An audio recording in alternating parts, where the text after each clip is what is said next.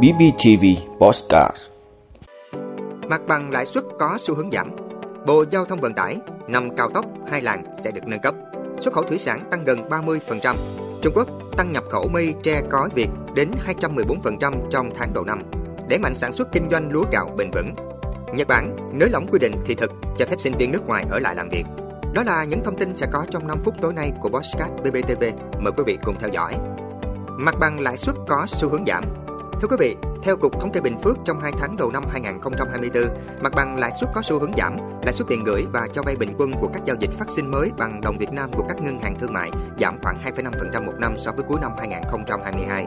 Lãi suất tiền gửi và cho vay bình quân của các giao dịch phát sinh mới của các ngân hàng thương mại ở mức 3,9% một năm và 6,7% một năm. Tính đến ngày 28 tháng 2 năm 2024, huy động vốn ước đạt 55.000 tỷ đồng, tăng 229 tỷ đồng so với cuối năm 2023. Dư nợ tín dụng ước đạt 122.000 tỷ đồng, tăng 1.705 tỷ, tương ứng tăng 1,42% so với cuối năm 2023.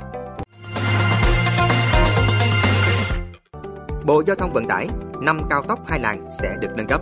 Thưa quý vị, theo chỉ đạo của Thủ tướng Chính phủ về khẩn trương xây dựng quy chuẩn quốc gia về đường cao tốc, Bộ Giao thông Vận tải cho biết đã hoàn thiện dự thảo quy chuẩn, hiện đang gửi Bộ Khoa học và Công nghệ xin ý kiến, dự kiến ban hành trong tháng 3.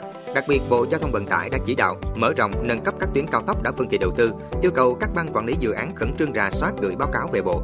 Theo đó, hiện có 5 cao tốc phân kỳ hai làn xe sẽ được ưu tiên hoàn chỉnh trước, sau đó nâng cấp hoàn thiện với các tuyến 4 làn hạn chế bao gồm tuyến cao tốc La Sơn Hòa Liên, tuyến cao tốc Hòa Lạc Hòa Bình, tuyến Yên Bái Lào Cai, tuyến Thái Nguyên Chợ Mới và Cam Lộ La Sơn. Các tuyến phân kỳ 4 làn xe hạn chế không có làn dừng khẩn cấp, Bộ Giao thông Vận tải sẽ tiếp tục rà soát báo cáo các cấp có thẩm quyền để phân bổ nguồn vốn triển khai hoàn thiện trong thời gian tới. Xuất khẩu thủy sản tăng gần 30%, Thưa quý vị, qua 2 tháng đầu năm, xuất khẩu thủy sản đang ghi nhận tín hiệu lạc quan trở lại khi kim ngạch xuất khẩu đạt 1 tỷ 370 triệu đô la Mỹ, tăng 28,9% so với cùng kỳ năm ngoái. Trung Quốc, Hoa Kỳ, Nhật Bản và Liên minh châu Âu tiếp tục là những thị trường nhập khẩu lớn thủy sản của Việt Nam. Các mặt hàng chủ lực như tôm, cá tra, cá ngừ đều có sự bứt phá đáng kể so với cùng kỳ năm ngoái. Đây là động lực quan trọng cho sự phục hồi của ngành thủy sản trong năm nay. Trung Quốc tăng nhập khẩu mây tre cói Việt đến 214% trong tháng đầu năm.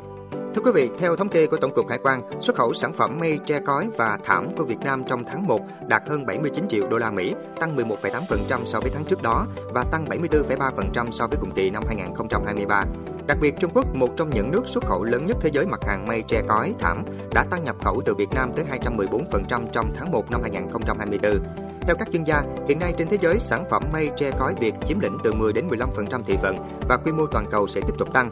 Việt Nam có 1,5 triệu hecta tre phân bố ở hầu hết các tỉnh trên cả nước, trong đó có 37 trên 63 tỉnh có diện tích trên 10.000 hecta. Cả nước có khoảng 1.000 làng nghề mây tre đan, chiếm 24% tổng số các làng nghề trong cả nước. Trong đó khu vực phía Bắc và miền Trung tập trung nhiều về các sản phẩm mây tre lá và cói, còn khu vực Tây Nam Bộ tập trung nhiều các sản phẩm về bèo tây, lá buông. đẩy mạnh sản xuất kinh doanh lúa, gạo bền vững. Thưa quý vị, Thủ tướng Chính phủ Phạm Minh Chính vừa ký chỉ thị số 10 về việc đẩy mạnh sản xuất kinh doanh xuất khẩu lúa, gạo bền vững, minh bạch hiệu quả trong tình hình mới.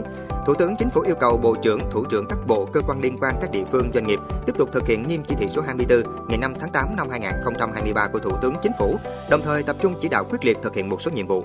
Trong đó, Thủ tướng yêu cầu Bộ trưởng Bộ Nông nghiệp và Phát triển nông thôn chỉ đạo các địa phương vùng đồng bằng sông Cửu Long tổ chức thu hoạch lúa vụ đông xuân theo đúng thời vụ, giảm thiểu đến mức thấp nhất tổn thất sau thu hoạch, kịp thời chỉ đạo tổ chức sản xuất vụ hè thu, chủ trì phối hợp với các địa phương, hiệp hội ngành hàng theo dõi sát tình hình, kịp thời cung cấp thông tin đầy đủ chính xác về diễn biến thị trường lúa gạo để có kế hoạch sản xuất kinh doanh phù hợp, ổn định giá cả thị trường. Nhật Bản nới lỏng quy định thị thực cho phép sinh viên nước ngoài ở lại làm việc. Thưa quý vị, chính phủ Nhật Bản đã chính thức nới lỏng các quy định đối với sinh viên nước ngoài tìm việc tại nước này nhằm đối phó với tình trạng thiếu lao động trầm trọng. Quy định mới sẽ mở rộng phạm vi tìm việc của sinh viên nước ngoài, tức là họ có thể tìm việc ở những ngành nghề không phải là chuyên môn của mình. Đây là điều không thể làm trước đây. Theo số liệu thống kê gần nhất, Nhật Bản đã tiếp nhận hơn 230.000 sinh viên nước ngoài. Thủ tướng Kishida Fumio đặt mục tiêu đến năm 2033 sẽ tiếp nhận khoảng 400.000 sinh viên nước ngoài. Cùng với đó, cam kết sẽ nới lỏng các yêu cầu cấp tư cách lưu trú để khuyến khích sinh viên nước ngoài ở lại Nhật Bản làm việc sau khi tốt nghiệp.